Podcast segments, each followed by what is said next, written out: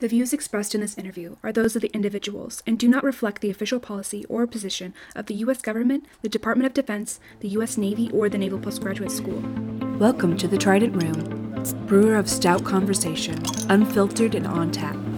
On today's episode, Trident Room host Michael Gannon sits down with Doctor Michael Auguston. We sort of accidentally skipped over it today. Um, would you like to introduce yourself? How you how you got to N P S um, and became a professor here? We we jumped right into Monterey Phoenix. Maybe, well, you know, originally I am from Latvia. Okay. It's a little Baltic country. It was part of Soviet Empire. Well, now more than thirty years it's independent. So I was born and, and grew up. And went to school in Riga. It's capital of Latvia. Uh, so and I. completed uh, University of Latvia mathematics, so my formal spe- specialty is mathematics, and I was interested from early when I was a student. I started to get interested in behavior modeling and logical behavior. Well, temporal logic was known in those times, but mm-hmm. Are you familiar with temporal logic? Have you at least None. some basic concepts, right? So this is an attempt to apply first-order predicate logic to behaviors. Okay. So essentially events, but then uh, you use first-order predicate logic to reason about events, quantifiers. For all events, some property holds. Exist events, such that exists another event, this kind of relationship. But uh, first-order predicate logic is too static. Set okay. of events and nothing else. That's... And then somehow... popped up for me, I cannot even now remember how, but that you need the concepts of behavior, and this is called precedence and inclusion. And then when you bring them into first order predicate logic, then you get Monterey Phoenix essentially. Okay. So you can tell that Monterey Phoenix was application of traditional logic to specific domain, behavior. And the first application was behavior of software, of course, and I built some prototypes. And idea was the following: in order to reason about behavior of software. Well, you know, the software debugging is very difficult and challenging task. When you write a software, you make mistakes, that's for yeah. sure. And they may be very expensive and very difficult to catch and fix. Yeah. And what software engineers do most of the time, they are fixing errors. Fixing the previous mistake. Right, yeah, yeah. Because humans are humans. And yeah, you we... cannot imagine what can happen, right? You ha- look at this finite object source code, and we cannot even imagine there are possible executions which yield something absolutely unexpected. Yeah. This was how Monterey Phoenix was born. And that was in ninety-one, you said? Yes, something no. around this. I developed a system called Forman. Okay. Formal annotations language. Right. And the idea was that... Um, you look at the software, and software is source of behavior, source of events. What kind of events? Execute statement, evaluate expression, uh, call subroutine. Those are events. Yeah. And comes hierarchy here, right? Mm-hmm. And then comes ordering, right? Statements are ordered. And so on. This is how first behavior models has been designed. Behavior of programs. In order to implement it, what we need now, you are talking about events, statement execution, expression evaluation, subroutine calls. In order to extract events from source code, you have to run the program and detect events. And then track it. Instrumentation. So I implemented the first tool to instrument source code. I guess it was for P L one. P L one in those times was major programming language. And then, and then, where uh, where were you at that at that time? In Latvia. You were still in Latvia. Latvia. Yes, okay. I worked at University of Latvia. Okay. Institute of Mathematics and Computer Science. All right. So I implemented um, instrumentation tool for P L one, so that you automatically. So you describe first of all what events you would like to watch, yeah. and from this description, the tool instruments your software so that it will detect appropriate events. Then you run instrumented program, and there will be special piece of software which will now detect events and do whatever you would like to check. Okay. Automatically mon- monitoring and evaluation of properties of behavior. So this was the beginning of this story. And then uh, what happened, it was, yeah, in early nineties, because I worked at the University of Latvia from graduate, after graduation in late, late seventies, I believe, yeah, something around seventy-eight. So when um, Soviet Union collapsed, it became possible to travel abroad, because before it was... Yeah. And then... Uh... So, and I got invited to Sweden for one year as... Uh, it was kind of uh, visiting... Visiting, like an yeah. adjunct uh, yeah, professor? Yeah, something like that, for yeah. one year at University in Linköping. And I continued to work, and they liked what I have done. And then finally they offered me to stay there. So that, and, yeah, yeah, so I moved to Sweden and then f- started to work at University of Linköping and teaching there. And then again I got my mm, uh, academic uh, year, I guess, after seven years or something, and got invited to United States, to New Mexico State University for one year. Okay. And I came to New Mexico one year, and they offered me to stay. So you stayed? I stayed in New Mexico, became professor at New Mexico State University in Las Cruces. What year was that? Huh? What year was that? Uh, we... nineteen ninety-one, something around this. Early nineties, no, wait. Was it nineteen ninety? No, no, no, no, no. It was uh, two thousand probably. No, no, no, no, it's in the nineties. In nineties, yeah, nineties. nineties? Yeah, so probably late nineties, most no, likely? No, something beginning of nineties probably, yeah, something like this. I spent several years, I have to look online on my yeah. uh, description. Yeah.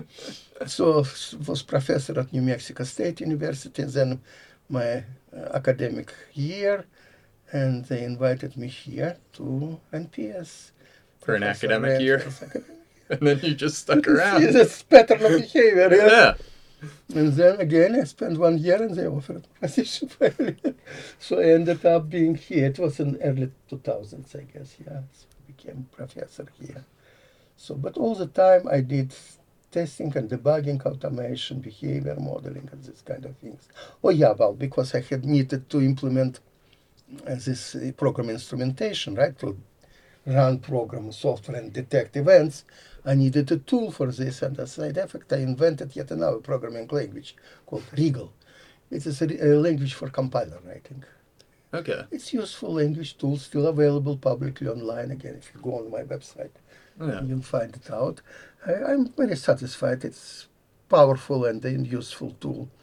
There are other tools for compiler writing, if you have heard, Lex and Yacc, for example. Are I'm, you familiar? No.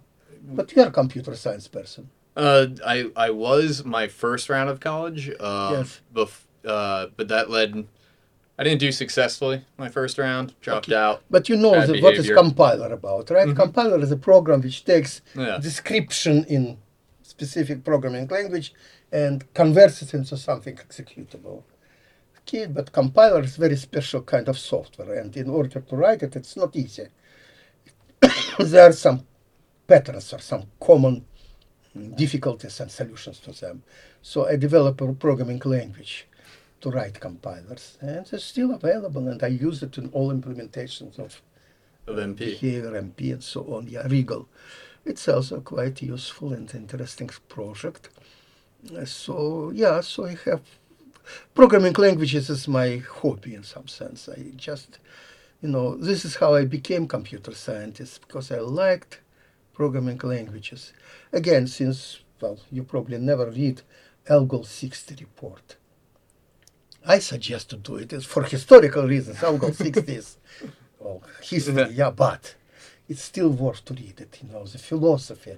Because this was, what is Algol sixty? It is, was really understanding and introduction of very fundamental ideas. What is high-level programming language? What it is about? It is about capturing the way how we think about computers, how we think about using computers. They are common things. Algorithmic languages, it is way how we solve problems. And they capture it. They help you to organize your thoughts. Yeah. Uh, Algol sixty, this um, first description, it's, it's a great thing. Again, strongly suggest. take a look, really? It's worth it. Philosophy, rather, Algol sixty, you can imagine how many, eighty years ago, right? Wow. Oh, no, yeah. sixty years, sixty yeah, years ago, something right? like that. Yeah, still yeah. worth to take a look. When I read it, this is when I became uh, really you know, crazy about programming languages. Algol sixty, it was my turning was the, point. the yeah. turning point? Yes, exactly. Yeah. I have to say, it's it's actually really impressive to, to hear your career, because it sounds like you'd be tasked with something, you had something to do, you'd come across, realize there's no actual good way of doing it, and then you invented something to do it better, and you sounds like you've done that a couple times now. Well, yeah, I've done That's... several times, of course. Yeah, I've already designed some concepts and programming tools and language for compiler design, for behavior modeling, visual programming a little bit, and so on. Yeah, I like it. I like programming languages, because if you look at this depth a little, this is principles how humans use computers. Right? Yeah. Each when you use non non um, uh, some complicated de devices, you develop certain set of concepts and approaches. Not only computers. Yeah. Even for uh, driving a car, there's certain yeah. patterns and concepts, yeah. right? You've got to make a decision. If I see brake lights, then yes. I need to, you know, and either, certain things they yeah. somehow converge into something common. Well, why steering wheel, for example? First okay. cars didn't have steering wheels. No. Oh, look at the history. The first cars, they were different.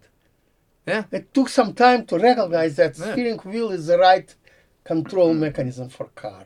That doesn't shock me. I, I know we had electric cars um, uh, before the internal combustion engine really uh, came out. They used different uh, yeah. buttons, maybe sticks, whatever it was. Yeah. Yeah. But gradually people find out the most appropriate ways how to control oh. processes, right? So yeah. think about programming languages. This is the right thing, uh, or uh, steering wheels for pro doing mm. using computers. All right. So this is interesting to look from this point of view. And still, since uh, solving problems with computers is much more complicated than for driving a car, we need more concepts and more tools, more different kinds of yeah. steering wheels. This is programming languages is about. And it never will stop. When you discover new application domains, earlier or later we'll end up with new programming languages. Okay. You know examples? Well, um... Python, artificial obviously. intelligence, for example. Okay, machine learning. Machine learning. Yes, and, yes, and yeah. they come with formalisms now. Yeah, yeah, yeah. They're programming language, which comes just essential, essential. typical yeah. uh, ways how um, to express yeah. uh, solving the, problems with A I. But A I fundamentally is is about balancing choices to to distinguish and probabilities to get the best of whatever the desired outcome, isn't it? Just a much more. Much, much, much more? more. It's also about about thinking patterns. Okay. Artificial intelligence is a typical ways how to solve problems. It is smart search. Not, well, some of the artificial intelligence methods are yeah, brute force. Okay. Just try all of them, yeah, but yeah. numbers grow up so quickly that you cannot afford it, right? Yeah. Then you have to do it in smart ways, and this is A I. Smart patterns, how to do search, but smart. Recognizing. Avoiding, yeah, oh, yeah, typical patterns, typical. And you look at A I literature immediately, you'll find out patterns. Yeah, that typical would Typical ways how to do things. Yeah, that, I mean, that makes sense. I mean, we've got, um, what is it, Watson, uh, the I B M Watson. It, it uh, beat um, beat the, the guy in Go um, recently. We yeah. finally have beaten chess camp champions. And I mean... Yes. Yeah, and, and they have yeah. certain things behind them, right? Typical yeah. behavior Good. patterns, if you wish, right? Mm-hmm. Typical ways how to organize solution. This is yeah. it. It earlier or later becomes programming language, domain-specific language. This is why it's so interesting. Programming languages essentially they capture ways how we solve problems using computers. Each time when you recognize a new application domain, it will end up with a new pro programming language, which captures typical ways how to do it. Nice. Mm-hmm. That's amazing. Um, it never will end. Yeah, we've, we've covered a lot in this. Um, yeah, fundamental concepts of programming languages, everything about uh, M P, what it has done, what it can do, what it's useful for, mm-hmm. and how it's, you know... A, Look at adventure, yeah, for example, of A D A, yeah? yeah? What was the claims initially? A D A will be universal programming language for all people and for all times. Well, no way. Yeah. It was for particular time, for particular yeah, level well, of knowledge, right? Yeah. Now A D A, well, people using, but... it is not mainstream anymore, right? Yeah. Then internet came up and A D A was helpless about it. So we have programming language which captured typical yeah. so, uh, solutions using internet yeah. and so on and so on. You know, programming language is essentially, sorry, um, collection of patterns how to solve problems. Behaviors, yeah. because programs are beha- behaviors. You have oh. to describe solution of program as some kind of process. This is it. Huh? M P is also, at this moment, captures the current state of art and what will happen in ten years. Who knows? All right. Um, if there's any, any one thing you'd like to impart on well, the listeners. One or two or three or whatever. Uh, yeah. But, well, just keep your eyes open and, and just, how to say, don't stop to ask questions, good questions. Asking a good question is very important, and sometimes good question is worth more than answer to it. Right, to ask a good question. This is a big art. If you would like to summarize in short what is um, good science or being a good researcher, it is ability to ask good questions. Ask questions. Don't stop. This is why kids are so successful. They ask questions. They don't know things. They ask. They look at the world with open eyes, and sometimes yeah. they ask questions that we didn't even think about. So asking questions and children questions sometimes are amazing, right? Yeah. So asking good questions. This is a core of all this. Awesome. Ask good questions. This is has to be written with huge. Written. yeah. Whatever yeah. it is, yeah. yeah. Well, the same here. So you can ask questions. What is the purpose of podcasts? What you would like to achieve? What you want to pre- uh, avoid? Uh, what will be next? And so on yeah. and so on, right? So asking those questions immediately, you come up with some ideas and then the next steps and so on, right? This is how it looks, how it lives, yeah? Asking questions. That's it. Don't hesitate. Don't be ashamed. Asking questions sometimes even may look stupid at the first glance, but it is not. Okay. I like it. Ask questions. Please. Okay. Yeah. Not no, yet. No. Good luck will be just uh, mm. alternatives and behavior. Miracles. Yeah. I love it. Um. Yeah. I think we can actually cause it. Call it. Close. And event. yeah. Event over. Awesome. Okay, guys. That was... Thank you. Thank no, you. Thank you. Thanks for joining us in the Trident Room. For more information about today's guests and topics, please visit the show notes. The Trident Room has been brought to you by the Naval Postgraduate School Alumni Association and Foundation. For questions, comments, and suggestions, please email us at tridentroompodcasthost at n p s dot e d u and find us online at n p s dot e d u slash Trident Room Podcast.